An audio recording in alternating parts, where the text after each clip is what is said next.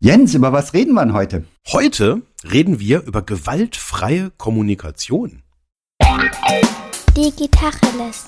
Digitacheles. Digitacheles.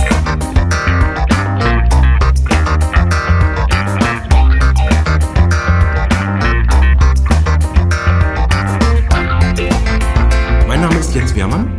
Und ich heiße Eckehard Schmieder.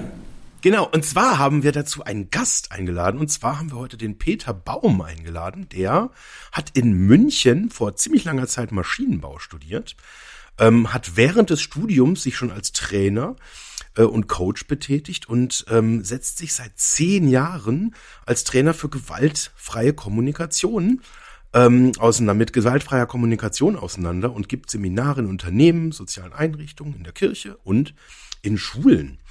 Ähm, seit fünf Jahren äh, macht er das schon an Schulen. Ähm, und äh, da gibt's ein Projekt, das fand ich vom Wording her ganz witzig, das heißt Giraffenprojekt. Genau, und der Peter hat selbst auch zwei Kinder und ich freue mich total, dass er heute da ist und ja, bin schon gespannt, was du uns so zu erzählen hast. Ich freue mich auch, hier zu sein. Wieso denn Giraffenprojekt ausgerechnet? Hat das mit langen Hälsen zu tun? ja, natürlich. Äh, ja, also es gibt ähm, in der gewaltfreien Kommunikation ist es so, dass ähm, es zwei wunderbare Tiere gibt. Ähm, es gibt einen Wolf und eine Giraffe. Und äh, eingeführt hat das Marshall Rosenberg irgendwann, äh, der ja, ja so ganz maßgeblich die gewaltfreie Kommunikation geprägt hat. Und der hat diese beiden Tiere eingeführt und naja, wenn man in der Schule unterwegs ist, ähm, sind es einfach auch ganz dankbare Symbole und deswegen ist das irgendwann das Giraffenprojekt geworden. okay. Und dann sehe ich mich an, dass die Giraffen die Guten sind. Ja und, und nein.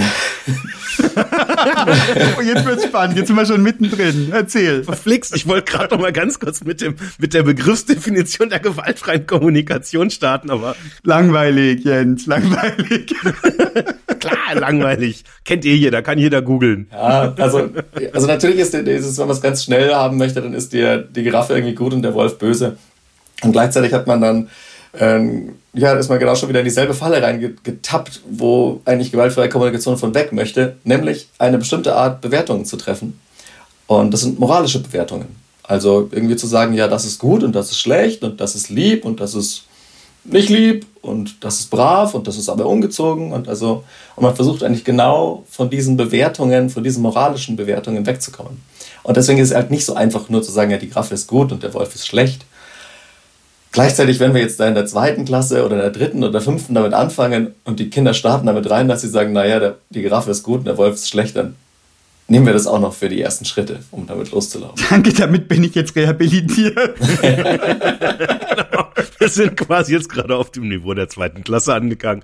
Wunderbar. Schön, dass du es noch ausgesprochen hast, Jens. Das hätte sonst niemand gemerkt. Für, die Zuhörerinnen und Zuhörer, die nicht genau aufgepasst haben, nochmal schnell in der Reprise. Genau. Ähm, wollen wir vielleicht trotzdem mal ganz kurz anfangen, äh, einfach unseren äh, Zuhörerinnen und Zuhörern kurz erklären, was eigentlich gewaltfreie Kommunikation ist. Geht es da darum, dass wir nicht fluchen oder geht es da noch um ein bisschen mehr? Hm. Also die Frage geht es auch an mich oder versucht ihr die zu beantworten jetzt? Ach so, ich meine, jetzt wo du schon mal da bist, kannst du auch mitwirken.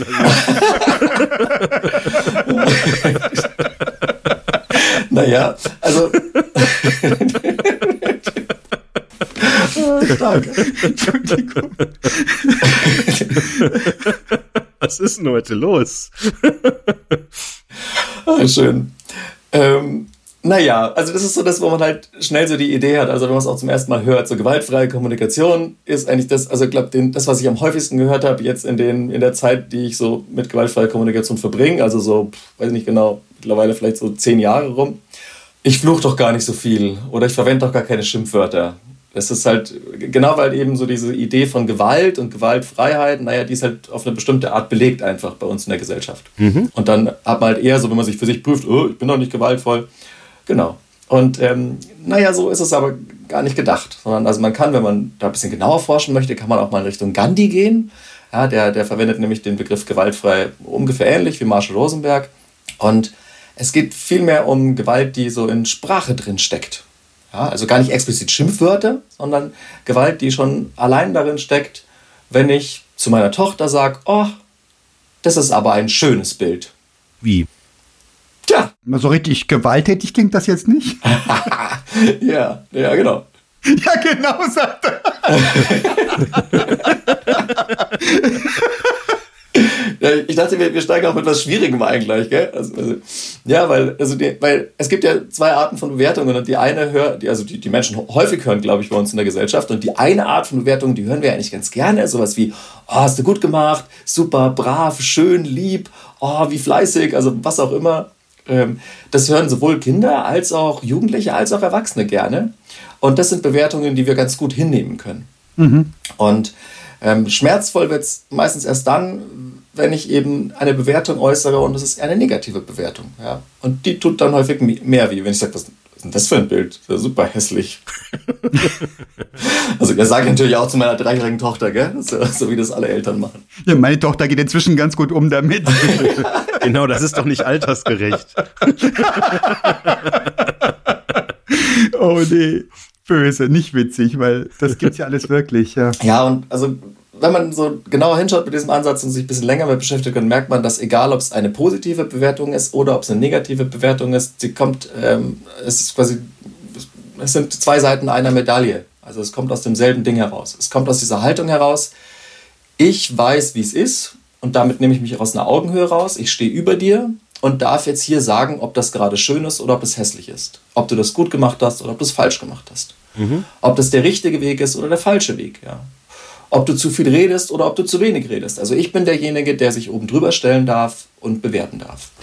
Ja, und naja, ich habe es ja schon gesagt, die einen Arten von Bewertungen, die fallen uns ein bisschen leichter, die zu nehmen, aber gleichzeitig ist es genau dasselbe. Es ist genau aus dieser Haltung raus, ich stehe über dir und darf sagen, wie es richtig oder falsch ist. Darf ich raten, die schlaue Reaktion wäre im Sinne der gewaltfreien Kommunikation, Jetzt guck nicht so erwartungsvoll, ob ich es auch richtig sage. Ich fühle mich hier unter Druck gesetzt. Wir bewerten das dann gleich, was du gesagt hast. Nein, die schlaue Art wäre dann, wenn ich das jetzt mal richtig weiterdenke. Ja, ja, gut. Das Bild gefällt mir sehr gut. Mhm. Oder das Bild bewegt mich, berührt mich. Ja, jetzt fängst du schon an, mehr von dir reinzugeben. Ja, danke schön. ja, ja, ja, doch, doch, doch, doch. Ja, also du bist das, äh, das ist schon eine Kurzform von gewaltfreier Kommunikation. Mhm. Also, wo du sagst, ah ja, ich beziehe es schon mal mehr auf mich und sag, was macht dieses Bild mit mir? Ja. Mhm. Und ähm, ich gehe eben also nicht mehr zu dir und sag, sag über dich und dein Bild, ob du das schön und hässlich gemacht hast, sondern ich sag, was es mit mir gemacht hat. Mhm. Und das ist auch ja mit einer Idee, wie werden, also man braucht ja grundsätzlich Bewertungen, um sich im Alltag bewegen zu können. Ja. Also, und wenn ich jetzt sage, ah ja, moralische Bewertungen eher nicht mehr, wie kann ich denn dann etwas bewerten? Was kann ich denn dann zu diesem Bild sagen, egal ob es mir gerade gefällt oder nicht? Naja, was ich grundsätzlich immer bewerten kann, ist, ob meine Bedürfnisse oder meine Werte gerade erfüllt werden oder nicht. Und das ist auch so mit der Kern von gewaltfreier Kommunikation. Es ist eine bedürfnisorientierte Sprache. Mhm. Ja, also das heißt, ähm, ich kann mir entweder anschauen, wie sich zwei Kollegen von mir unterhalten und dann danach sage ich bei einem Kaffee zu einem, boah, das war aber ganz schön respektlos, wie die miteinander gesprochen haben dann wäre ich drin, in einer Art, das zu bewerten und zwar moralisch zu bewerten. Mhm. Ja, und, und im Unterschied zu sagen, ah ja, okay, ich habe die beiden gerade beobachtet, wie sich die unterhalten und ich merke, mein Wert oder mein Bedürfnis nach Respekt ist nicht erfüllt gewesen, während ich denen zugeschaut habe. Mhm. Und schon bin ich ganz bei mir und sage, ah ja, mein, mein Wert ist gerade derjenige, der nicht erfüllt wird. Na, das ist spannend bei dem Beispiel mit der Tochter, weil da denke ich überhaupt erstmal gar nicht an mich. Meine Tochter hat ein Bild gemalt und zeigt mir das und ich weiß, sie freut sich oder sie sehnt sich danach, dass ich das irgendwie positiv bemerke. Mhm. Jetzt muss ich nicht sagen, dass es schön ist, weil das leuchtet mir vollkommen ein, Peter, dass das, mhm. dass, dass ich mir damit das Recht anmaße, über Schönheit zu urteilen. Aber ähm, an meine Bedürfnisse denke denk ich da jetzt wirklich zu allerletzt. Ich denke dran, ich will dieses Mädchen glücklich sehen und ich will es irgendwie belohnen für nicht nur, dass es sich bemüht hat, sondern auch, dass es mir eine Geste gibt, indem sie mir das Bild zeigt. Ja, oh wow, da gibt es jetzt so viele Dinge, wo man ansetzen könnte. Ich, ganz, ich weiß gar nicht, wo ich starten will. Ja, mm, ja also natürlich, ähm, es geht auch gar nicht, äh, ich, vielleicht mal mit dem, mit dem ersten Ding, es geht gar nicht darum, ah ja, da ist jetzt jemand anders, also meine Tochter, dieses Mädchen hat ein Bild gemalt und jetzt gehe ich erstmal zu mir und ist erstmal wichtig, was sind meine Bedürfnisse und wie geht's, was ist gerade bei mir los, sondern Naja, es geht schon darum, Menschen Orientierung zu geben. Das brauchen Menschen auch, insbesondere im Heranwachsen. Also was macht es mit mir, was jemand anders macht, oder in dem Fall ein Bild gemalt. Und diese Orientierung zu geben, finde ich auch total wichtig. Und die Frage ist, welche, wie gebe ich diese Orientierung? Und du hast auch, ich glaube, in einem, in, dem, in einem Halbsatz auch schon gesagt, naja, mein, dieses Mädchen oder meine Tochter möchte auch eine positive Rückmeldung dazu. Ja, und dann ist die Frage, warum will sie die überhaupt?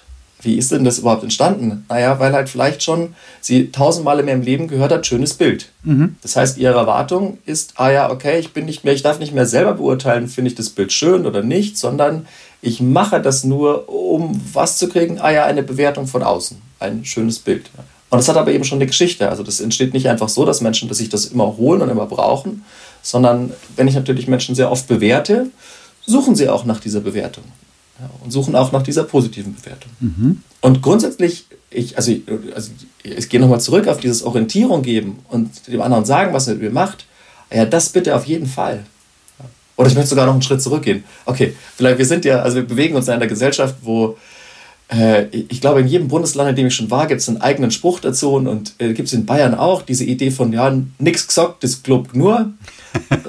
was ja nichts anderes bedeutet, wie wenn was Gutes passiert, dann sage ich da nichts dazu, das ist selbstverständlich. Und wenn was Schlechtes passiert, dann kriegst du es aber deutlich zu hören. Mhm. Mhm. Und deswegen, äh, also alle, die, also ich möchte alle ermutigen, auch wenn ihr das hört und sagt, gewaltfreie Kommunikation viel zu kompliziert, aber ich habe jetzt gelernt, ich darf nicht mehr loben, auf gar keinen Fall. Also, mhm. also bevor ihr nichts macht, bitte tausendmal sagen, dass es ein schönes Bild ist. Also bitte loben.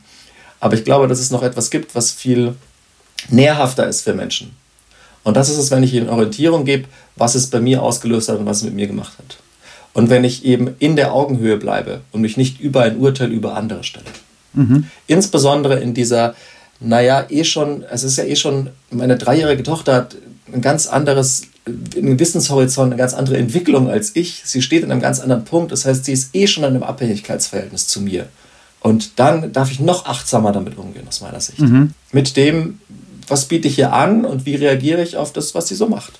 Meine Tochter fragt dann sogar, wenn sie das Gefühl hat, dass mein Lob nicht dediziert genug ist, dann kommt sie mit zwei Bildern und sagt, welches gefällt dir besser? und ich bemühe mich wirklich auch meinen Eindruck wiederzugeben und wirklich sogar auch an Details festzumachen. Ich weiß nicht, ob ich mir das jetzt zurecht lüge, wenn ich sage, was, wie es auf mich wirkt. Ich würde fast behaupten, ja, mir gefällt hier das Blau besonders gut, weil das so schön kontrastiert mit den weißen Schneeflocken. Mhm. Das schon. Und aber ich merke schon, dass sie das möchte, dass ihr das zu wenig ist, wenn ich sage, ja, ist schön und das andere auch, ja, ist schön. Das würde sie so nicht hinnehmen. Und sie challenged mich da auch, Differenziertes wiederzugeben. Mhm. Und das kann sie auch kriegen. Sie hat einen Malkurs gemacht und hat sie ein Bild mitgebracht, wo wohl die, die Leiterin dieses Kurses relativ viel noch beteiligt war. Und das fand ich ganz großartig, das Bild. Und sagte, wow, das ist aber, das gefällt mir richtig toll. Und sagte, ja, da hat ja die Lehrerin am, am meisten gemacht. Dann war sie tiefenenttäuscht. Ah. Wow, wie komme ich denn um sowas rum? um das letzte jetzt. ja. Das weiß ich auch nicht. Schade. Aber, ich, aber ich mochte das, was du am Anfang beschrieben hast. Und zwar äh, gehen wir da schon rein, also äh, nicht zu stark zu generalisieren, also zu sagen, das ist schön oder das ist hässlich, oder, sondern, naja, ein bisschen, was du beschrieben hast mit den Farben auch, mit dem Blau und wie das kontrastiert. Das ist einer der Schritte, den es auch gibt, wenn man so ganz praktisch gewaltfreie Kommunikation leben möchte. Und dass der Schritt der Beobachtung genannt wird oder Wahrnehmung. Also, dass ich sage, okay, was ist denn eigentlich wirklich passiert? Also ich, ich ball nicht alles zusammen zu einem Urteil, sondern ich versuche es wieder auseinanderzuziehen in Kommunikationssituationen, dass ich sage, hey, was habe ich denn beobachtet? Wie geht es mir jetzt gerade damit? Also welches Gefühl hat das ausgelöst? Ja? Und welches Bedürfnis ist gerade erfüllt worden oder nicht erfüllt worden? Und das versucht man in gewaltfreier Kommunikation natürlich nicht immer. Also nicht in allen Alltagssituationen mache ich das jetzt, aber insbesondere dann, wenn ich zum Beispiel eine Nachfrage bekomme oder wenn ich merke, die Botschaft, die ich gerade an mein Gegenüber gesendet habe, die ist irgendwie gar nicht so angekommen, wie ich wollte, weil da auf einmal jemand zum Weinen anfängt, zum Schreien oder das Gesicht verzieht und ich merke mir, oh, es war eigentlich nur ein nett gemeinter kurzer Kommentar und da ist was schiefgelaufen. Dann versuche ich in Kommunikation langsamer zu werden und eben auch in, ja, man hat das dann in vier Schritten zu kommunizieren. Nochmal hinzuschauen, Beobachtung, Gefühl, Bedürfnis, ah ja, und eventuell eben auch den Schritt, was ist meine Bitte? Also wo möchte ich denn hin? Ist immer eine Bitte da, dabei bei gewaltfreier Kommunikation? Hat das immer so einen Appell? Grundsätzlich ja und nein. Oh. ist also eine super Antwort, oder? Also insbesondere bei dem, bei dem Beispiel, wo du gerade gesagt hast, wenn es darum geht, ähm, Wertschätzung zu transportieren, dann ist ja gerade schon etwas passiert. Ähm, zum Beispiel äh, bei dem Beispiel mit der Tochter, die das Bild gemalt hat, das Bild ist ja schon da. Ich will ja nicht, dass sie jetzt anfängt, ein Bild zu malen. Das heißt, äh, der Schritt Bitte gibt es an der Stelle nichts. Also ich, ich habe ja nicht noch was, sondern ich möchte nur sagen, was beobachte ich, also was sehe ich ganz genau auf diesem Bild, was macht es mit mir und vielleicht welches Bedürfnis erfüllt das. Ja, ich meine, wenn man sagt, die- Sonne fehlt da noch, könnte man ja die Bitte platzieren. Eine Sonne, dann wäre es noch schöner. Dann würde es noch mehr Gefühle in mir wecken.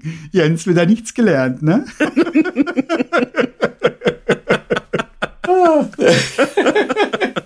Ja, ich bin ganz gespannt. Ja, da sind wir aber bei einem Punkt, den ich mir hier schon gleich mitnotiert habe, lieber Peter. Ironie, Humor, ähm, diese Dinge, die oft ähm, damit dadurch funktionieren. Also das sind zwei Sachen, Ironie und Humor. Ne? Ja. Also Humor ist ja mal ist ja mal wahrscheinlich eher unschuldig. Ironie immer schwierig.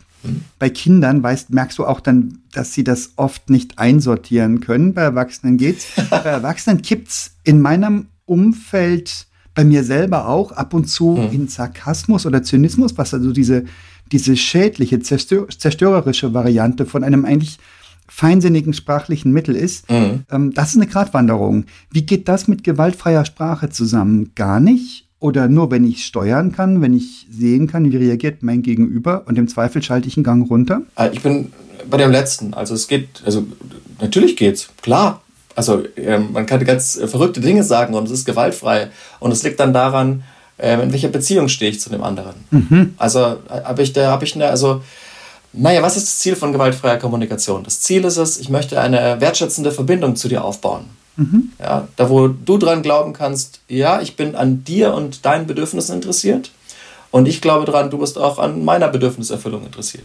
Und wenn diese wertschätzende Art von Verbindung da ist und wenn ich daran glauben kann, also ich habe Vertrauen, dass das wirklich da ist, dann ähm, können uns andere Leute zuhören und denken sich, uh, wie gehen denn die miteinander um? Ja, und für uns beide ist es aber geklärt. Ja. Und da würde ich auch das einordnen, was du gerade gesagt hast. Also jegliche Form von Ironie, wenn ich sie gut hören kann, also wenn ich verstehe, was damit gemeint ist, naja, dann los geht's. Spannend ist nur immer, genau, wenn es ja, manchmal wird sie eben, also kippt es dann eben doch raus. Ah, ich habe gemeint, es war gerade noch wirklich Humor und humorvoll gemeint und alle lachen. Ah, und bei irgendjemand aber schon nicht mehr. Ja. Wie spielt denn das dann da rein, wenn wir jetzt äh, keine äh, eins zu eins Kommunikation haben, sondern eine Gruppenkommunikation? Das haben wir häufiger, also jetzt gerade bei diesen ironischen äh, Themen, da, da reden dann drei oder vier Leute. So, und dann gibt's halt zwei oder drei von den Vieren, die den Witz halt kennen oder die Ironie verstehen und dann äh, halt welche in der Gruppe, die vielleicht da ein, an, einfach eine andere Grundbeziehung halt irgendwie haben und die es dann vielleicht falsch verstehen oder ja, irgendwie es nicht so einordnen können. Ja, aber also ich, also ich, ich finde, das ist eine, eine Thematik, die ist ein, das ist ein klassisches Sender-Empfänger-Problem. Also das ist jetzt auch nichts, wo explizit man dann gewaltfreie Kommunikation drüber stülpt. Ähm, Also eher in der Aufarbeitung könnte man sagen, wie gehe ich jetzt daran? Also wenn ich das gemerkt habe, dass dann irgend, irgendjemand ist eben nicht angekommen und nicht witzig angekommen, dann könnte ich sagen, ah ja, okay, was ist mein nächster Schritt? Wie würde ich jetzt das gerne ansprechen? Äh, Wie baue ich jetzt wieder Beziehung auf? Dann ist ähm, die Haltung der gewaltfreien gewaltfreien Kommunikation und die Mittel auch finde ich, also helfen mir da sehr. Ja? Und ansonsten ist es, naja, der, der Klassiker aus. Ich sende eine Botschaft und habe eine bestimmte Idee davon. In meinem Kopf war es auch noch gut. Und wenn ich es dann gesagt habe, dann war es noch so halb so gut. Und bei drei Leuten ist es angekommen und bei zwei, drei anderen halt nicht. Und das hängt dann mit eurer Geschichte mit mir zusammen, aber auch mit eurer persönlichen Geschichte. Genau. Und dann sind wir eben bei diesem, ja, ich sende was los und der Empfänger hört halt das, was er hören möchte. Ich habe aus Workshops und so Mediation und ähm, aus vielen solchen Rollen, die ich eingenommen habe, wo ich eine Gruppe anführe oder irgendwo hin bewegen möchte, da habe ich mitgenommen, das Wort aber nicht zu verwenden. Nein, schon gar nicht, aber auch aber nicht, sondern das geht, der Weg führt über das nur zum und. Du kannst aber ganz einwandfrei immer durch und ersetzen. Das kommt mir so vor, als würde das mit einzahlen. Oder ist das ein anderes Thema? oder ist das, weil das so diesen Graben nicht zieht zwischen Menschen, sondern die Möglichkeit gleich offen lässt, dass deine Wahrheit und meine Wahrheit gleichzeitig stimmen könnten und wir bloß die Synthese suchen müssen zwischen, zwischen, den, zwischen These und Gegenthese. Mhm. Oder ist das zu weit hergeholt aus deiner Sicht, Peter? Nö, gar nicht. Ich finde das auch, also wenn es quasi so, ähm, wenn es an sprachliche Mittel oder Handwerkszeug in Sprache geht, dann ähm, kann ich mich auch erinnern, dass ich Führungskräfte hatte, wo ich sage, oh wow, lass uns mal so zwei, drei Worte anschauen in deiner Sprache und die mal abändern. Und dann ist eben sowas wie ein Aber oder ein Und. Ja, ähm, wirkt manchmal schon viel im Alltag.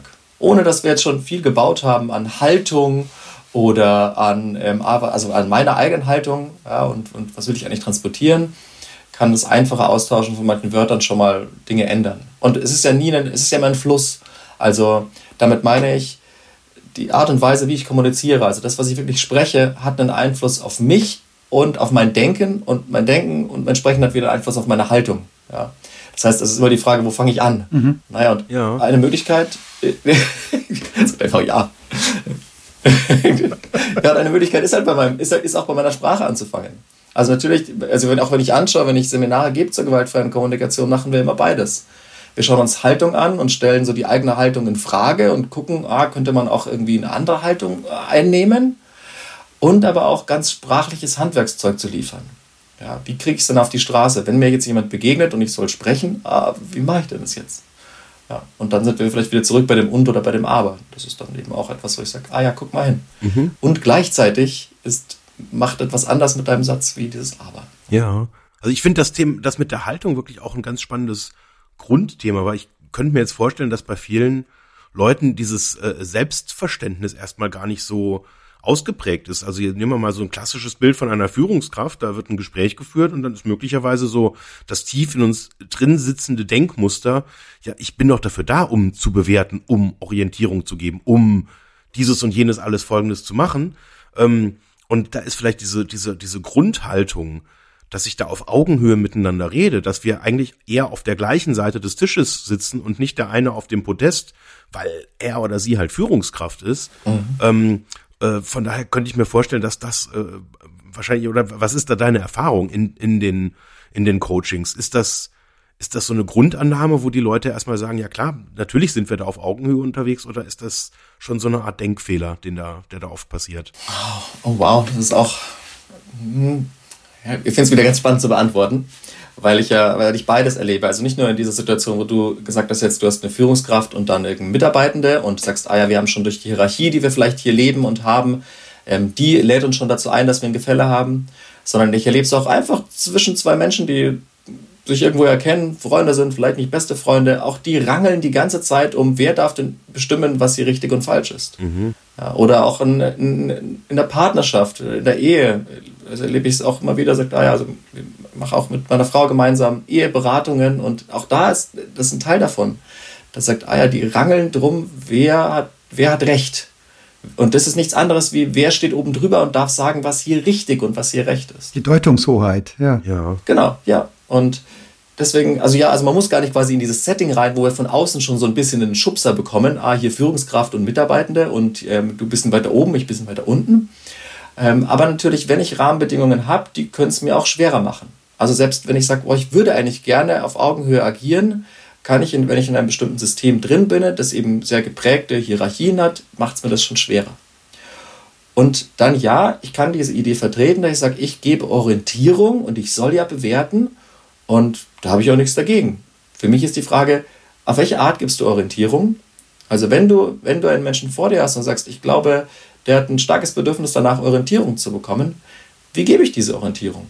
Heißt Orientierung dann, ich gebe Vorgaben und ich sage, wie es gemacht wird? Ja, und auch, was heißt Bewertungen? Also sind wir bei Bewertungen, bei moralischen Bewertungen richtig und falsch? Oder kann ich Bewertungen verwenden, wo ich immer wieder klar mache, ah, wie hänge denn ich damit drin?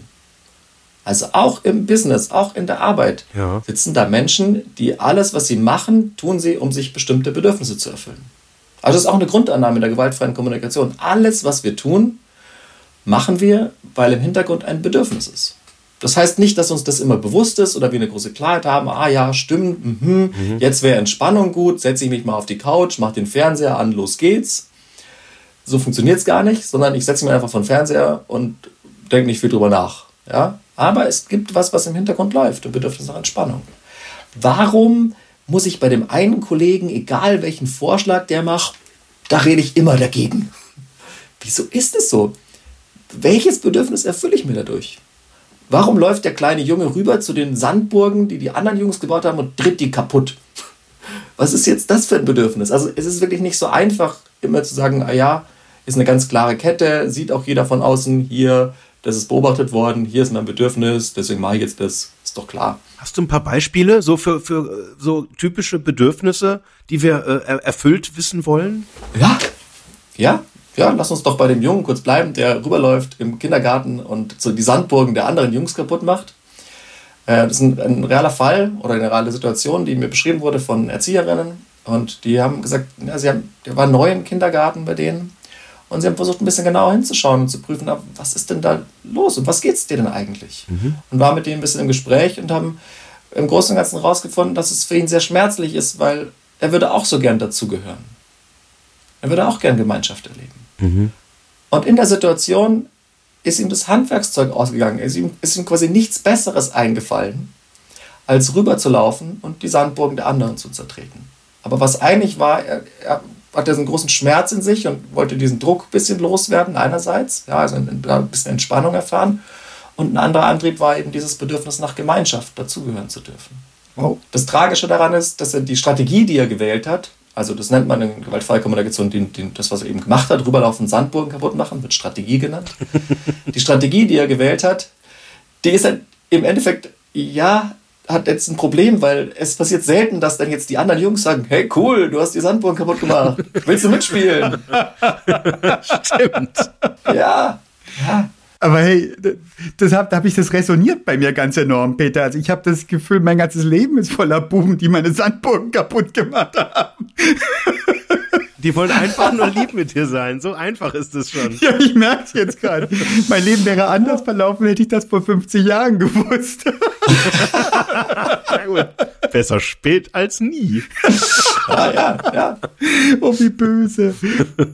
ähm, aber das, ich kenne das andersrum auch noch, das Thema, Peter. Und zwar, mhm. ich kenne das schon wirklich seit diese, diese neuen Führungskulturen und so weiter unterwegs sind, also so 10, 15 Jahre, so dass ähm, Augenhöhe reklamiert wird. Mhm. Schriftlich und so gefühlt in jedem, in jedem Gespräch, ja, wir haben ja Augenhöhe und, und ich krieg, ähm, ich kann potenziell erst hinterher richtig beurteilen, warum habe ich das Gefühl, dass hier keine Augenhöhe im Spiel ist.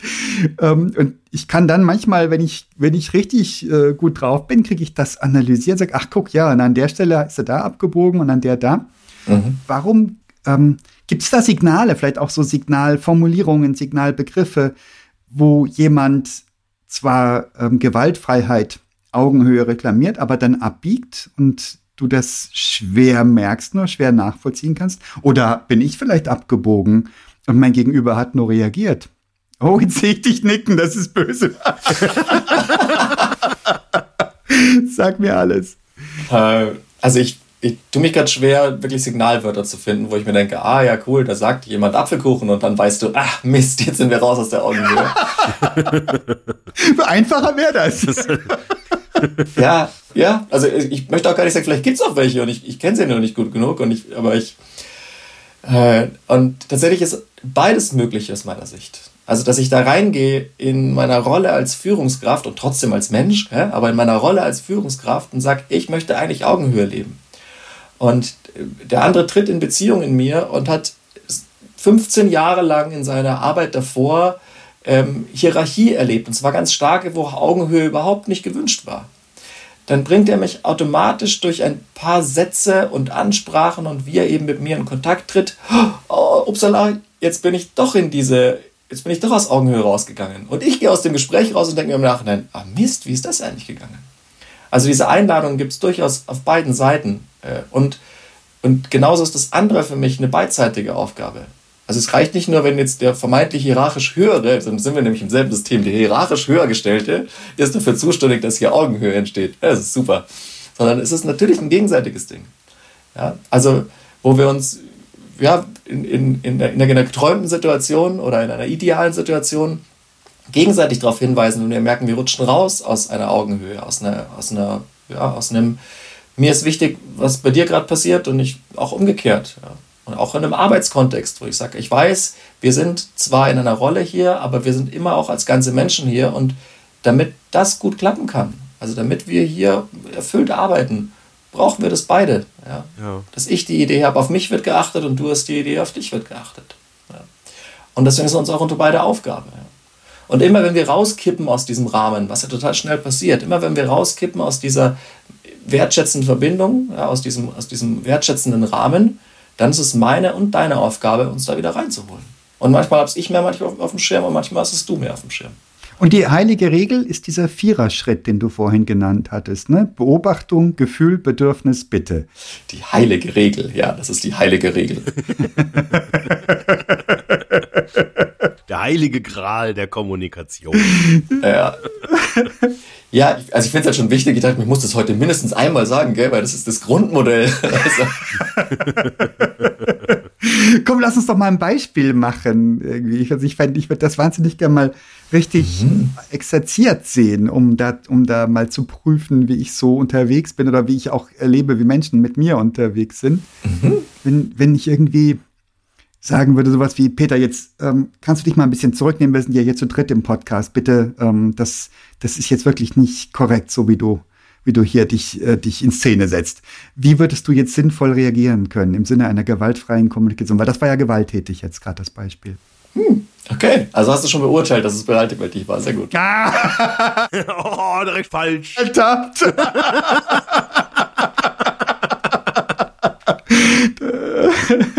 das ist ja ein bisschen die Herausforderung da drin. Also ja, also was könnte es sein? Also jetzt kann ich natürlich, äh, werden wir alle drei dazu aufgerufen oder so, erstmal alle zwei, ja, sagen, ah ja, okay, uh, hier läuft also irgendwas nicht so, wie du es gerne hättest. Mhm. Und dann ist meine erste, jetzt, aber ich brauche ja keine, den Schritt Beobachtung brauche ich gerade nicht mehr, weil du, das ist ja gerade passiert, du hast es ja gerade gesagt. Also es geht jetzt nicht darum, dass ich nochmal versuche zu wiederholen, ganz genau, was du gesagt hast, mhm. weil es ist ja jetzt gerade passiert. Und dann ist mein, ist mein erstes Suchen danach, okay, was glaube ich, wie geht's dir gerade? Und dann merke ich, dann könnte es sein, ich biete dir, und dann ist der erste Schritt, ich biete dir was an. Oh, das klingt so, als wärst du gerade unzufrieden. Kann es sein, ja. Und dann jetzt, das, das, kann man jetzt nicht sehen im Podcast, aber jetzt hat er genickt. jetzt hat er so ein bisschen genickt. das könnte ein Signal sein, dass man merkt, ah ja, okay, anscheinend ist eine Unzufriedenheit da, ja. Und ja. Dann, dann ist man, dann, was ist das Bedürfnis? Ah ja, okay, dann gehe ich, geh ich auch ins Vermuten rein und wenn man da ein bisschen drin geschult ist, dann geht das irgendwann schneller. Mhm. Ja, also es, kann, es dauert halt also so zwischen zwei Sekunden und drei Stunden, also je nachdem, wie viel Übung man schon hat. und dann ist, ah ja, um was geht's? Naja, okay, was wollte er denn? Was hat er denn gesagt? Ja, also hat er gesagt, naja, rede ich, ich rede ihm zu viel. Also was wünscht er sich? Was ist das Gegenteil von ich rede zu viel? Naja, äh, vielleicht haben wir alle einen gleichen Anteil. Ja.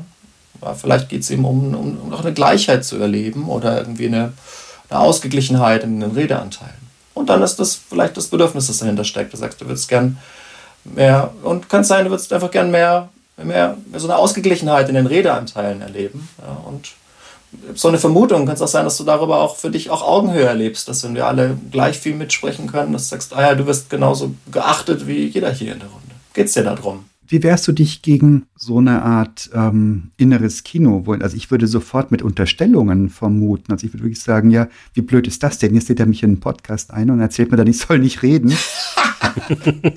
ähm, ich, also ich hätte da sofort eine komplette Kette an an schlechten Gedanken und schlechten Projektionen.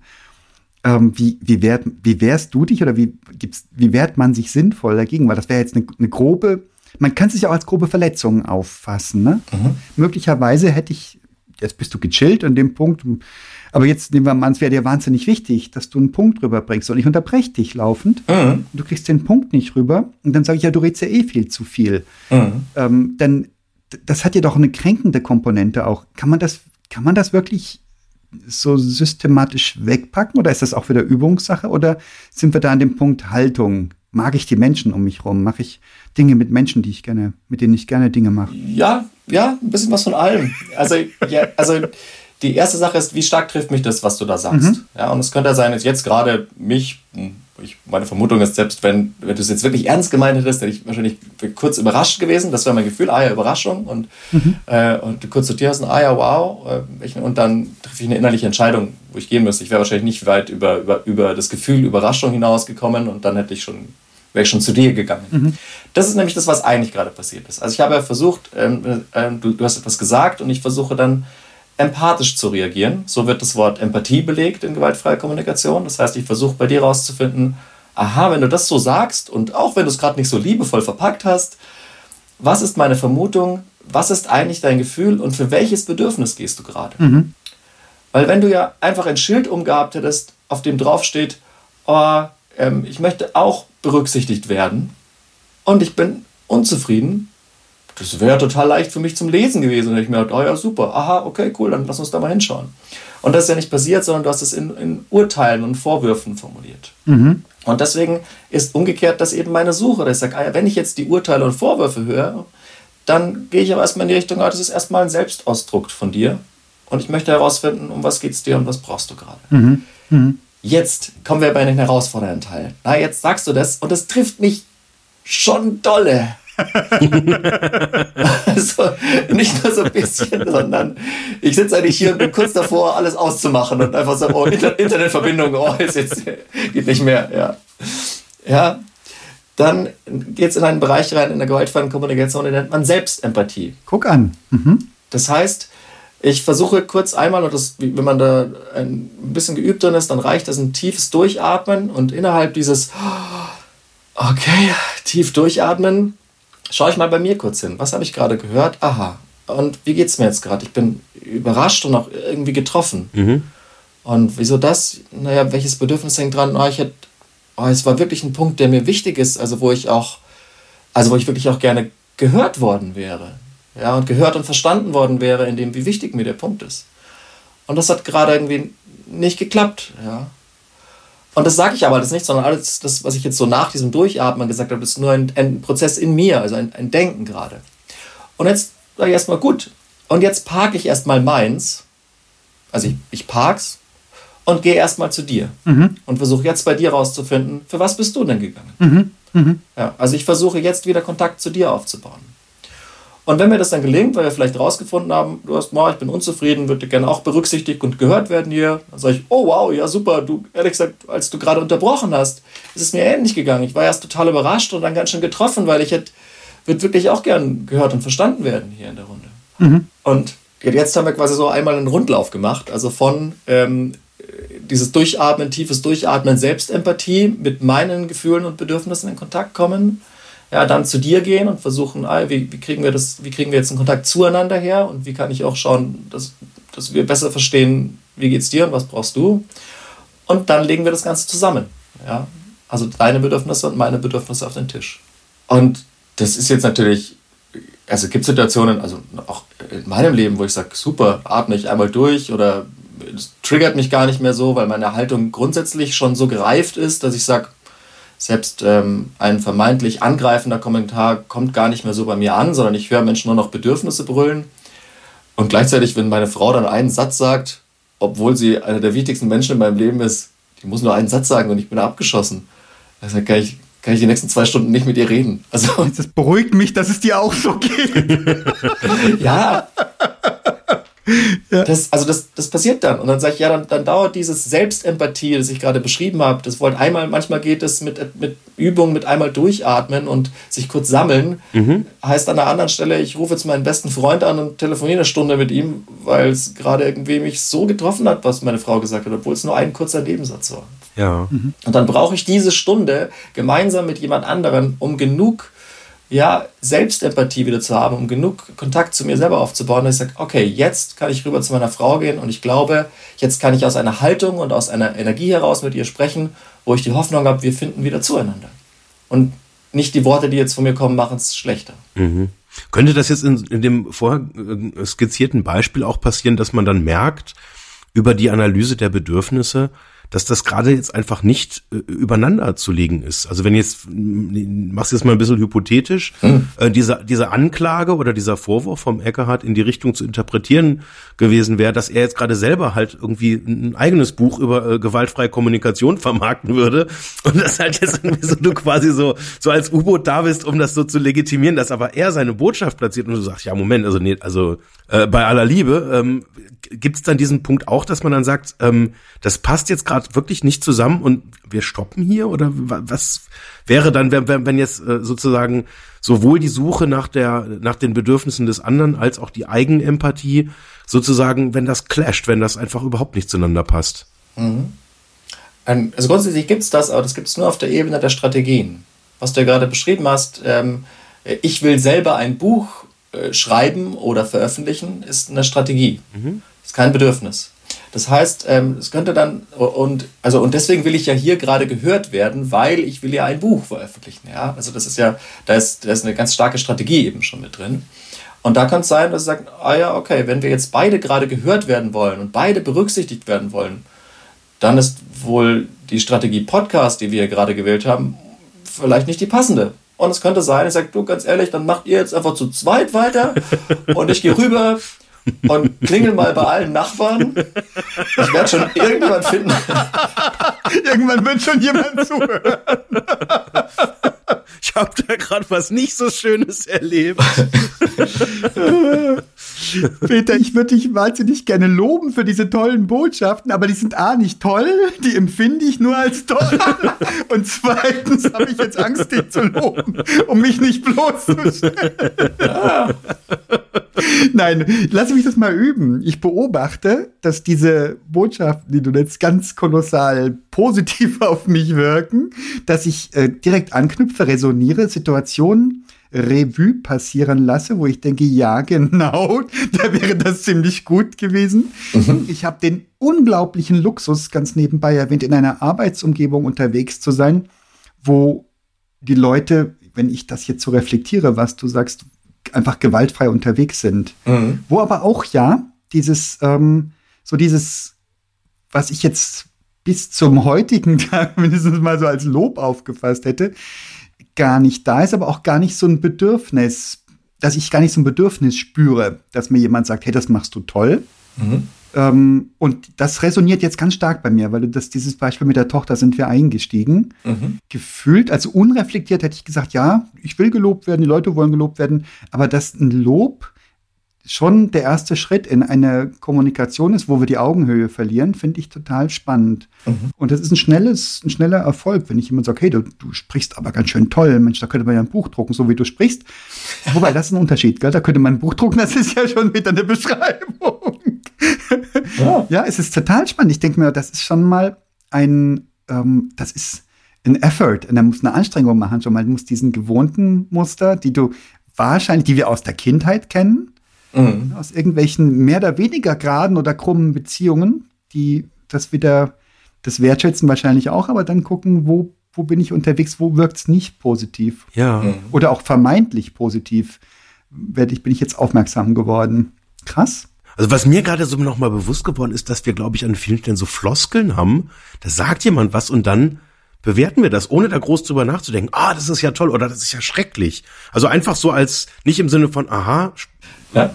ich, ich höre dir zu und erzähl mal weiter, sondern das wird einfach ohne, also so als, als Rückmeldung, als akustische, quasi dann so mhm. als Floskel Bewertungen verwenden, anstatt irgendwie was, was halt neutral ist und damit natürlich die Gefahr besteht, dass wenn wir in der Lage sind, das zu bewerten, ähm, quasi unterbewusst oder vielleicht sogar bewusst, äh, aber auf jeden Fall geht mhm. dadurch natürlich die Augenhöhe ein Stück weiter abhanden. Mhm. Ja, oder was ich auch mache in meinen Kommunikationsseminaren. Ich krieg eine Frage gestellt mhm. und brauche. Gute Frage, gute Frage. genau, brauche eine Sekunde, um drüber nachzudenken und sag gute Frage. Und hab den Fragenden oder die Fragende schon mal auf meiner Seite, weil ich ja gerade gelobt habe. Stimmt. Alter Verwalter, ich fühle mich ja völlig nackt gerade, ja. Krasse Floskel, ja. aber das habe ich so oft schon gehört. Ja. So quasi nur als Platzhalter von, ja, ich muss denken. Sehr, sehr, sehr, sehr, sehr gute Frage. Je nachdem, wie lange ich halt denken muss. Eigentlich ausgezeichnet, diese Frage. Eine fantastische Frage. Die beste Frage ever. Ja.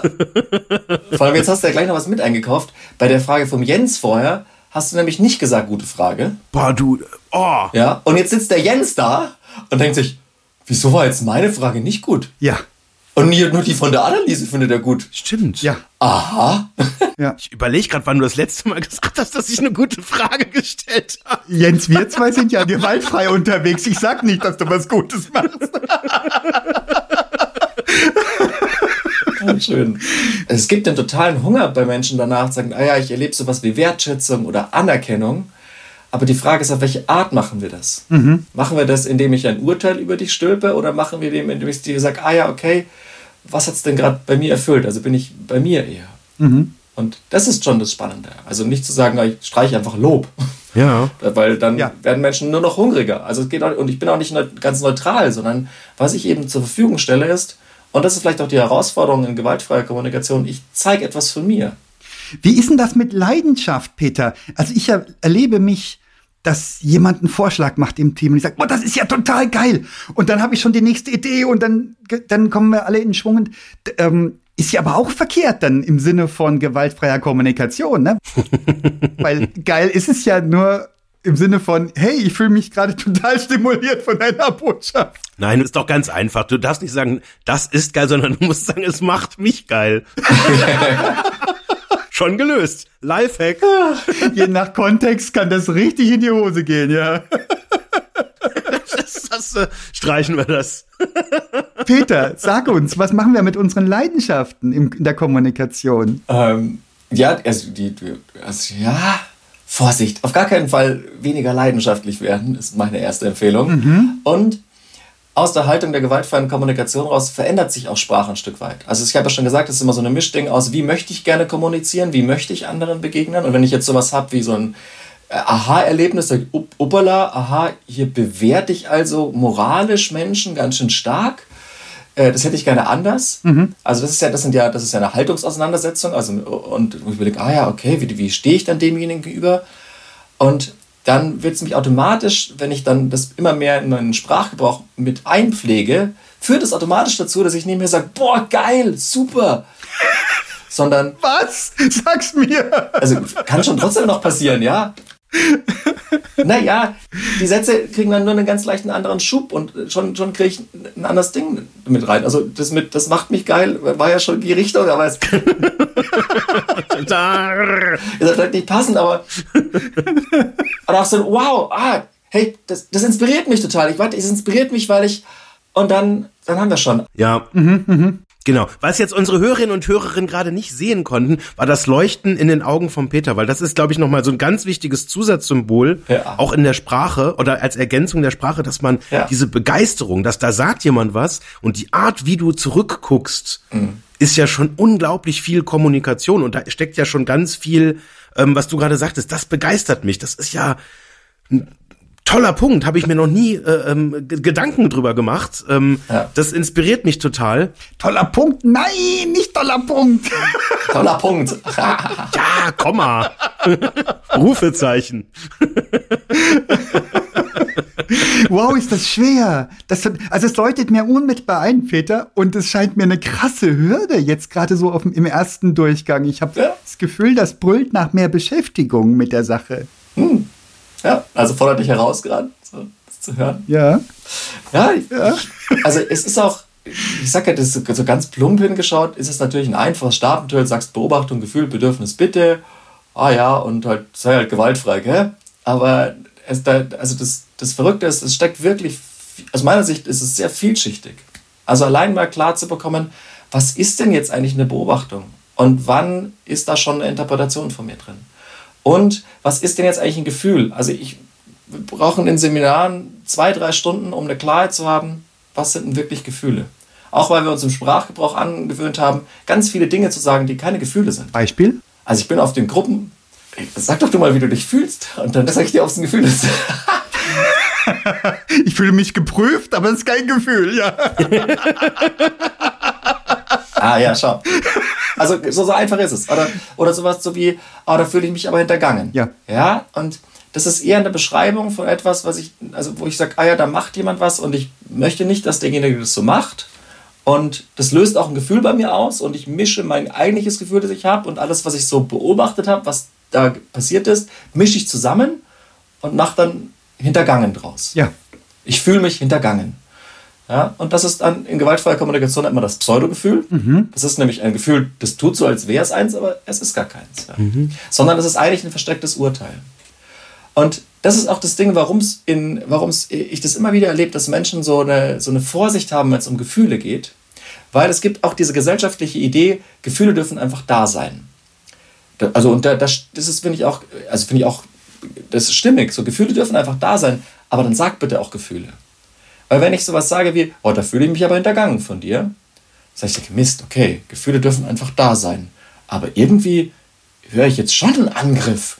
Und irgendwie gefällt mir das nicht, wenn das derjenige so sagt. Und, hä? Darf man das überhaupt in einer Runde von Kollegen sagen? Und jetzt denken die anderen, ich habe den hintergangen. Und, Ja. aber ich darf mich auch nicht dagegen wehren, weil Gefühle dürfen ja einfach da sein. Und dann sage ich, ja, ja, aber langsam mal. Ich glaube, dass wir in, also mehr als 50 Prozent sind es bestimmt, eher in 80 Prozent der Fälle, wenn wir irgendwas rund um Gefühle sagen, sind es einfach keine Gefühle. Ja. Ja. Darf ich spoilern aus, äh, aus unserem Seminar? Ja. Ähm, weil da hat der Peter nämlich eine total simple, aber sehr beeindruckende Übung gemacht, nämlich wir mussten in der äh, Seminargruppe Gefühle pantomimisch darstellen. Ja, stimmt, ja. Und der, die Beobachtung war im Prinzip völlig simpel, also wenn man es dann so mal verstanden hat, dass sich Pseudogefühle pantomimisch nicht darstellen lassen. Hintergangen ist total schwer zu spielen, traurig oder glücklich ist ziemlich einfach zu spielen. Weil ich glaube, ich habe für hintergangen einen eindeutigen Gesichtsausdruck. Nämlich, Nein, das war ein Scherz. Hat nicht funktioniert, okay. Aber Peter, ich fühle mich vor allem erwischt bei. Erwischt fühlst du dich? Ja, sehr gut. Ja. Ja, ja, ich erwische mich gerade selber dabei, Entschuldigung. Ich sage jetzt eine Beobachtung. Himmel ist das anstrengend. ich fühle mich auch total angestrengt. Mit euch geht es nicht. Also, das,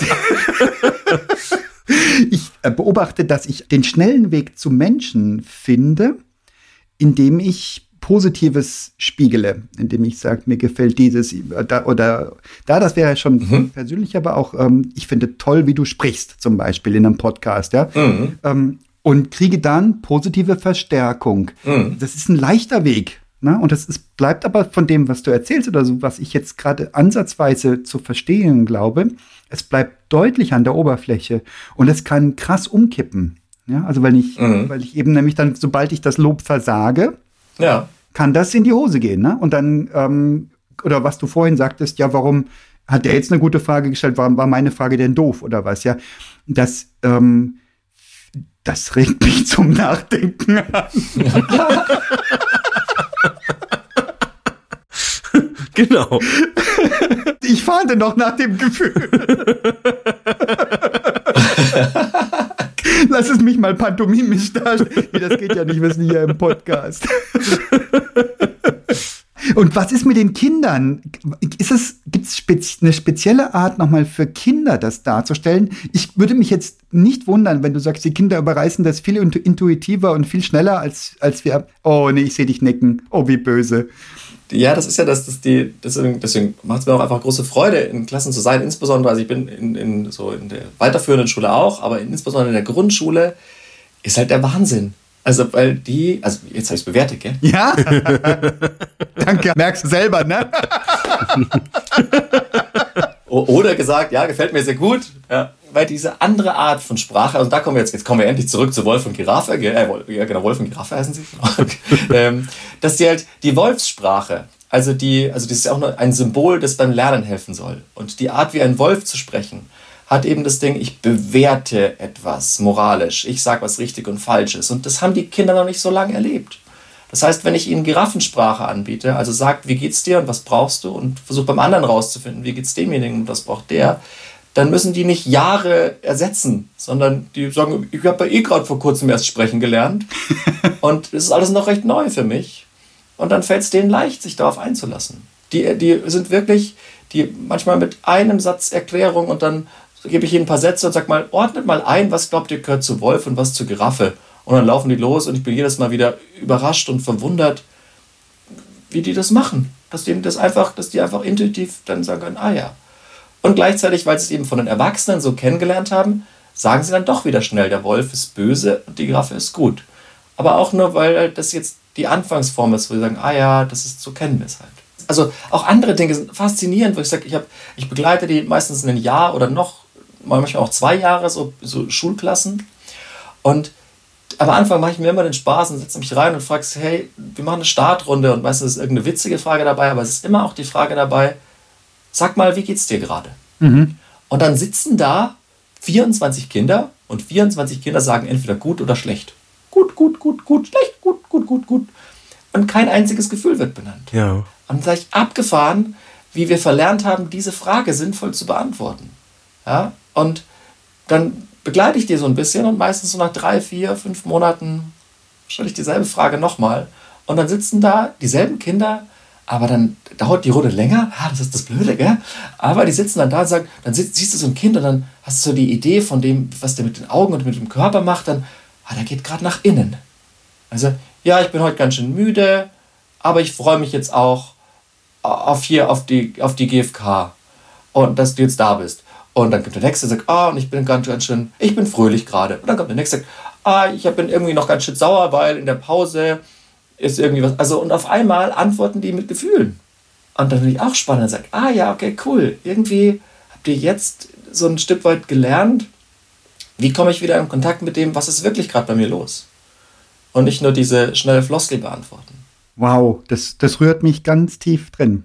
Ich denke auch an mein eigenes Kinder-Ich zurück. Und mich hat das bei Gott niemand gefragt als Kind. Ja. Wie fühlst ja, du dich? Ja. ja, und ich hatte wirklich lange, was heißt wahrscheinlich immer noch, Schwierigkeiten überhaupt Zugang zu den Gefühlen zu bekommen, zu dem, was, was so in mir aufkocht. Ich habe das gelernt, früh gelernt wegzudrücken und meistens sprachlich in irgendeiner Form ähm, zu regulieren, was auch immer ich empfunden hatte an, an Missstimmung nach außen. Ja. Mir, mir brennt die äh, Frage unter den Nägeln, ähm, wie, wie kommt eine Schule ähm, zu der Erkenntnis, das, das zuzulassen? Weil ich hätte jetzt äh, die Schule tendenziell eher in die Schublade gesteckt. Da ist kein Platz für sowas. Das ist, da geht's um Leistung, da geht's um ähm, Abrufen, da geht's um Prüfen, da geht's um Bewerten, die ganze Zeit, rauf und runter, links und rechts. Mhm. Ähm, was, was ist dieser, dieses, dieser Punkt, an den eine Schule kommt, ähm, dass, dass die so, ich bewerte das jetzt mal, dass die so was Cooles machen? Mhm ganz unterschiedlich. Also das sind immer, also zum Beispiel Einzelpersonen, jetzt wieder, wieder an der einen Schule, wo die Direktorin einfach für sich gemerkt hat, oh, ich würde eigentlich gerne auf eine andere Art kommunizieren und das System, in dem ich unterwegs bin, also die Struktur macht es mir gar nicht so einfach. Was können wir denn machen? Die war da sehr forschend und, also, und war über zwei Ecken mit mir in Kontakt und gesagt, dann lass uns doch mal ein Pilotprojekt starten, wo wir versuchen, in dieser Struktur, also nicht die Struktur zu ändern, was ja auch eine Möglichkeit wäre, mhm. aber zu sagen, wir bleiben mal in dieser Struktur und wir schauen, was da möglich ist. Und nachdem die da so ein Herz dafür hatte, sind wir damit losgegangen und haben dann versucht zu schauen, okay, wie kriegen wir es finanziert, wie können wir es machen, in welcher Form, wie, scha wie schaffen wir Freiräume dafür. Und äh, also das ist passiert. Und an anderen Schulen ist es so, dass es eher aus einer Not heraus passiert. Dass ich sage, ja, irgendwie die Kinder, die in dieser Klasse sitzen, äh, das, das klappt nicht mehr. Irgendwie können wir, die untereinander kommen nicht miteinander klar. Und für die Lehrkräfte ist es auch super schwierig. Was können wir denn machen? Und sagt, naja, ihr könnt mal eure Haltung und eure Kommunikation ändern. Also das sage ich natürlich nicht so, das ist zu kurz und zu einfach, gell? Mhm. Aber insgesamt ist es das auch, wo ich sage, naja, wenn wir das schaffen, dass da nicht Schüler und Schülerinnen und eine Lehrkraft sind, sondern dass da Menschen in einem Raum sind, die versuchen, irgendwie eine gute Zeit zusammen zu haben. Ah, okay, dann können wir schon ganz anders hin. Ja, und dann ist es vielleicht auch irgendwann für mich dran als Lehrkraft, zu sagen, gut, ich, ich zeige ein bisschen was von mir. Ich sage, wie es mir gerade geht. Vielleicht sage ich auch, dass ich gerade schlecht geschlafen habe und Kopfschmerzen habe. Und auf einmal werden die Menschen, also werden die Kinder neugierig und sagen, ah ja, okay, da ist also doch eine Lehrkraft vorne und die macht auch mal gern Pause. Ich dachte immer, die kennt nur diesen Satz, ich beende den Unterricht. Obwohl wir Pause haben, ah nein, da ist echt ein Mensch vorne, der auch Pause möchte, der auch ein Leben hat, der auch Bedürfnisse hat, dem es auch mal irgendwie auch mal fröhlich ist und mal traurig ist. Und Also dieses sich wirklich wieder begegnen. Ja. Ja. Und, auf, und wenn man das macht, dann passieren auf einmal Veränderungen in den Klassen. Ich sage, ah ja, jetzt geht's auf einmal wieder super mit der Klasse. Ja? Also das ist auch eine Art, wie Schulklassen dazu kommen. Das sagen, sind eher äh, ja, aus der Not heraus. Irgendwie läuft es nicht so, wie wir uns das gedacht haben und wir hätten gerne Unterstützung. Wo sind die Lehrer in der Regel, wenn du, wenn du da unterwegs bist? Sind die dabei oder haben die dann extra Treffen mit dir? Äh, sind dabei und wirken mit.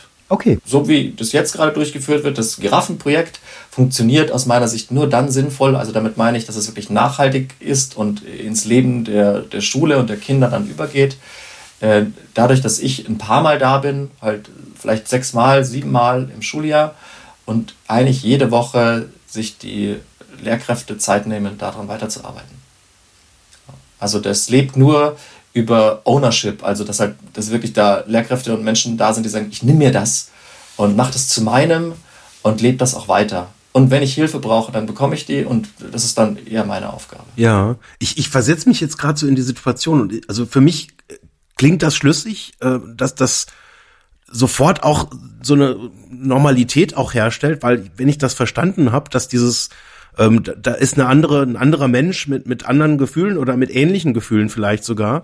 Ähm, Und ich, ich komme jetzt bis zu dem Punkt, wo es dann jetzt äh, diese, dieser Hefte raus Klassenarbeit Moment, wo dann plötzlich der andere Mensch, der auch Gefühle hat, plötzlich dann sagt, ja gut, ist jetzt halt eine fünf deine Leistung. Wie, wie, wie kommt das, wie, wie kann man das dann auflösen? Weil das ist ja, wird das dann zerschlagen dadurch oder ist dann das Vertrauen zerstört oder wie, wie kriegt man das objektiviert? Ja, also das ist das, wo aus meiner Sicht die, die Struktur wieder einholt. Also du kriegst es nicht ganz weg.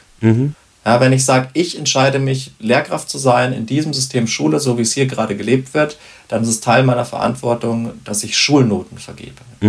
Ja, und das gehört damit dazu. Und trotzdem ist die Art und Weise, auf- in der habe ich Stellschrauben. Und die ist also und geprägt natürlich durch die Struktur, in der ich bin, da- dass ich nicht sage, naja, wir schreiben jetzt eine Mathearbeit, aber ich habe mich entschieden, für dieses Schuljahr kriegt keiner mehr Noten.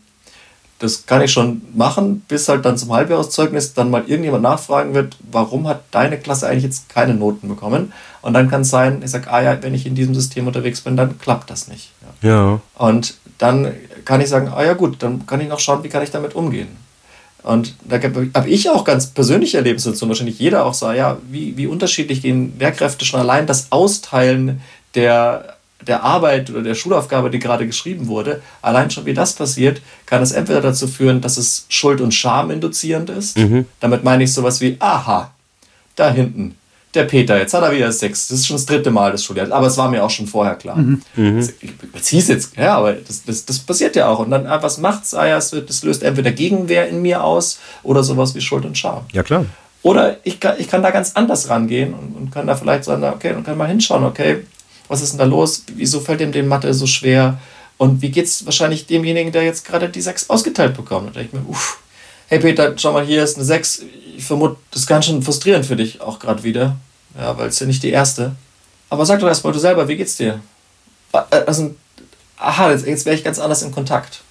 Und dann kommen wir natürlich ins nächste Ding rein, für alle, die jetzt zuhören und vielleicht sogar selber Lehrkräfte sind. Sagt, ich habe hab ja 30 Peters in der Klasse. Also ich habe ja nicht nur die einen, sondern ja. Ja, und dann sagt er, das ist das nächste. Und ich sage, da kann ich auch an eine Grenze geraten. Ich sage, ja, es ist, ich kann eben, jeder dann nicht, kann nicht zu jedem hingehen, in diesem System, in dem wir da sind. Ja, aber trotzdem nimmst du mich auch nicht raus aus allen Situationen. Ja. Dann ist es halt heute vielleicht nur der Peter, mit dem ich versuche, in Kontakt zu gehen. Also das Gegenteil mache ich ja auch, dass ich einmal quer über die Klasse rüber rufe, oh ja, schon wieder eine 6, war ja klar bei dir. Das passiert ja auch. Zumindest in meinem Schulerlebnis ist das passiert. Ich kenne das auch, ja klar. Hm. Und das, also das andere kann ich auch machen. Ja. Wo du gerade von deinen Schulerlebnissen sprichst, Peter, die, die brennende Frage ist ja, Jens hat es eingangs gesagt, du hast Maschinenbau studiert ursprünglich. ja. Wie kommst du zu diesem Thema? Gibt es irgendwas, was dich speziell berührt? Oder, oder ist das so eine Jungfrau zum Kind-Geschichte? Oder wie kann ich mir das vorstellen? Eine Sache möchte ich auf jeden Fall erzählen. Insgesamt, wie bin ich dazu gekommen? Äh, Also ich habe in meinem, in meinem Maschinenbaustudium, ich habe das geliebt, ich mochte es total gerne und habe aber irgendwann gemerkt, boah, das ist vielleicht gar nicht so der Bereich, in dem ich arbeiten möchte, aber mich begeistert total, wie Menschen so miteinander, wenn die zusammenarbeiten sollen und warum das manchmal klappt und warum nicht. Und dann sind viele Türen aufgegangen und ich konnte dann parallel zu meinem Studium eben schon einen anderen Weg da ausprobieren und habe dann nach dem Studium gesagt, ah los, ich möchte in dem Bereich sein. Und es hat dann trotzdem noch einige Jahre gedauert, bis ich dann für mich so als wirklich zentralen Schwerpunkt gewaltfreie Kommunikation gefunden habe. Und auch alles, was ich mache, umgestellt habe und verändert habe, gesagt, ah ja, so möchte ich das gerne machen und so würde ich das gerne leben. Und der, naja, das Witzige daran ist eigentlich, ich habe, äh, es gibt so ein Grundlagenwerk von Marshall Rosenberg, das heißt, glaube ich, auch einfach gewaltfreie Kommunikation, eine Sprache des Lebens. Ja, ich glaube, ziemlich genau so heißt es ja. Und das habe ich in so einem Schwall an Büchern, die ich mir halt immer wieder bestelle oder kaufe, war das auch dabei. Und dann lese ich rein, bestimmt eine Dreiviertelstunde und denke mir, so ein Scheiß. Ganz gewaltfrei bewertet. Ja, genau. und schmeiß es in mein Bücherregal und da lag es dann auch drei Jahre. Und dann irgendwann gab es es als Hörbuch und ich hatte viele Fahrten irgendwie gerade, also bin viel im Auto unterwegs gewesen und habe das Hörbuch gehört und dachte mir, oh, das ist ja super. Das gefällt mir gut. Und habe mich dann direkt nach dem Hören von dem Hörbuch gesagt, okay, das will ich anderen Menschen irgendwie auch näher bringen und selber besser lernen. Ich suche sofort nach einer Trainerausbildung für gewaltfreie Kommunikation. Und das, so bin ich dann wieder dazugekommen. Also vielleicht will ich auch ermutigen, gesagt, manchmal ist es auch nicht der richtige Moment. Manchmal denke ich mir, boah, das, die Haltung oder diese Ideen, die da drin stecken, sprechen mich gerade gar nicht an. Ja, okay, dann ist es so. Und, aber dann gab es irgendwann bei mir den Moment, wo ich mir dachte, ja, ich kann da so viel drin sehen und wenn ich das schon, alles was ich dazu höre, denke ich mir, ah, ich, ich, es dockt an so viele Situationen in meinem Leben an. Weil ich mir denke, ah, diese Veränderung, die da beschrieben wird oder diese andere Art in Kontakt zu kommen, die hätte ich gerne. Mhm. Und das war ein unglaublich starker Antrieb. Also ich habe dann wirklich viel, viel Zeit investiert, um da ja, selber auch irgendwie ja, das zu erkunden und rauszufinden. Und habe dann versucht, das ist auch super, dann versucht natürlich sehr gut darin zu sein, gewaltfreie Kommunikation zu machen. Ja, ja auf, auf mich wirkst du sehr authentisch, muss ich, muss ich, darf ich mal spiegeln. also es war, es war eher die Spitze, die da drin steckt, dass man, wenn man dann versucht, sehr gut und möglichst perfekt in gewaltfreier Kommunikation zu sein, hat das ein Problem an sich, weil sehr gut und perfekt zu sein ist eine moralische Bewertung. Mhm. Mir, gegen, mir selbst gegenüber. Und ich und man geht ja da gerade in einen Ansatz rein, wo man sagt, man versucht gerade rauszukommen aus dieser Haltung, in eine andere Haltung reinzukommen. Und das war wirklich eine Katastrophe für mich am Anfang. Mhm. Also, weil ich, ich weiß, ich saß in einem Seminar und dann habe ich eben auch so ein paar Stunden zugehört und mir ging es dann ähnlich, ja, vielleicht wie euch jetzt vorher auch schon mal. Ich sag, jetzt traue ich mich nicht mehr reden. ja, ist alles verkehrt. alles, was ich sage, ist falsch. Ja. ja? Und, und total gut, weil alles, was ich sage, ist falsch. Da versuche ich gerade wieder mit meinem Bewertungssystem, das ich kenne, nämlich richtig und falsch zu bewerten, wie ich jetzt gerade ein neues Bewertungssystem lerne. Mhm. Also, wenn man da tief reingehen möchte, steckt schon ein bisschen was drin. Sagen, ah ja, okay, wie kann ich jetzt sagen, okay, bis jetzt habe ich es halt so gemacht und alle Menschen um mich herum leben auch noch, schon okay. und ich möchte mir gerne was Neues aneignen, wo ich die Hoffnung habe, andere Menschen, ich komme noch besser in Kontakt, ich werde noch besser gehört, die Beziehungen stärk, werden gestärkt. Also jetzt auch diese Ideen gewaltfreier Kommunikation, um was geht es mir? Na, es geht darum, Beziehungen zu bauen. Ja?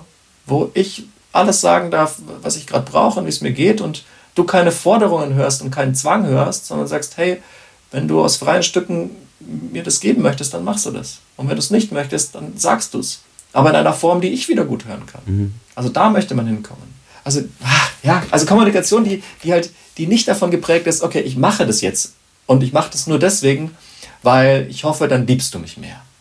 Oder ich mache es deswegen, weil ich denke, es ist Zwang. Ich fühle irgendwie einen inneren oder äußeren Zwang. Oder, was könnte noch so ein Antrieb sein? Naja, ich weiß, wenn ich es jetzt nicht mache, dann hat das blöde Konsequenzen für mich. Ja, und deswegen mache ich es jetzt. Und ich hätte so gerne, dass wir nicht aus diesen Beweggründen heraus etwas machen, sondern einfach nur, weil ich sage, hey, ich weiß, wenn ich das jetzt mache, dann erfüllt es dein Bedürfnis zum Beispiel nach Unterstützung und es bereitet mir Freude, wenn ich miterleben darf, wie dein Bedürfnis erfüllt wird. Und das ist ein ganz anderer Antrieb, eine ganz andere Energie, aus der ich raushandle. Also nicht aus dieser Idee, ich muss es jetzt machen, sonst kriege ich eins auf den Deckel oder ich kriege als Kind vielleicht dann Hausarrest oder kein Geld mehr oder das Internet ist aus mhm. oder ich verliere meine, meine Arbeit, wenn ich dann irgendwann Erwachsener bin. Also nicht das sollen die Antriebe sein, sondern ich sage, hey, ich mache das, weil ich sage, ich möchte es gerne machen. Mhm. Ja, weil, ich, weil ich weiß, wie viel Freude es mir bereitet, mitzuerleben, dass sich bei dir was erfüllt. Und da hinzukommen, da habe ich total das Herz dafür. Also sowohl ich selber immer wieder, als auch andere Menschen darin zu begleiten. Sagen, ah ja, wie, wie kann das klappen in unserer, unserer Welt?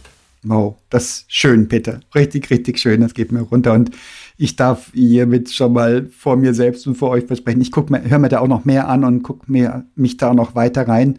Da hast du echt was getriggert. Alter Verwalter, bei mir hat's funktioniert. Ah. Richtig klasse.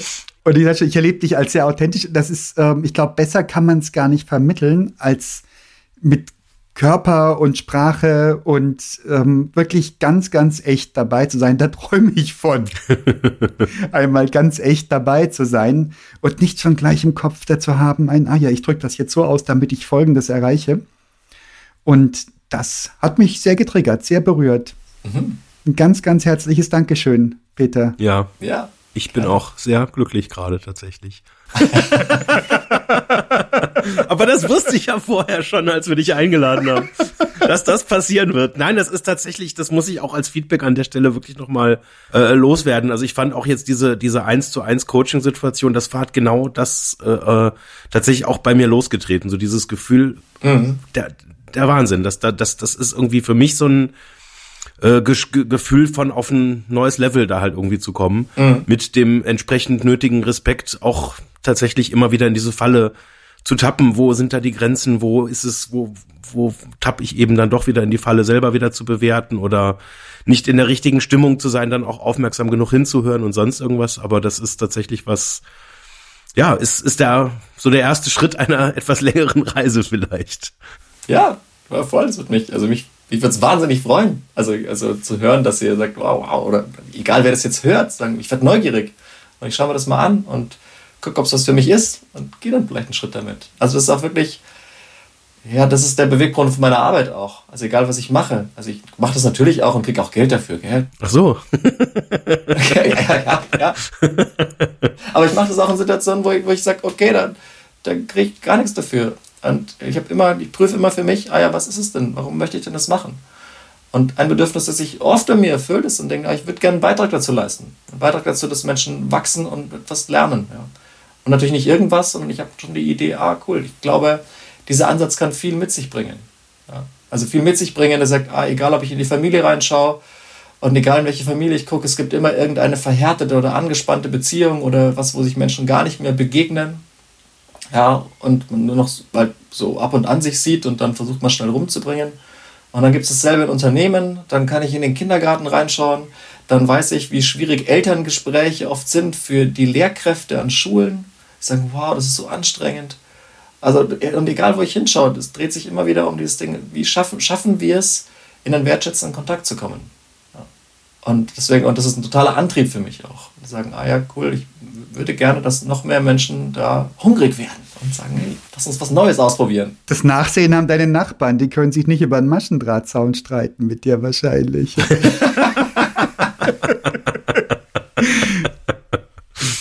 Vielen Dank, dass du da warst, Peter. Es war wirklich eine Freude. Ja, sehr gern. Danke euch. Schönen Abend, Jungs. Tschüss. Ciao. Tschüss.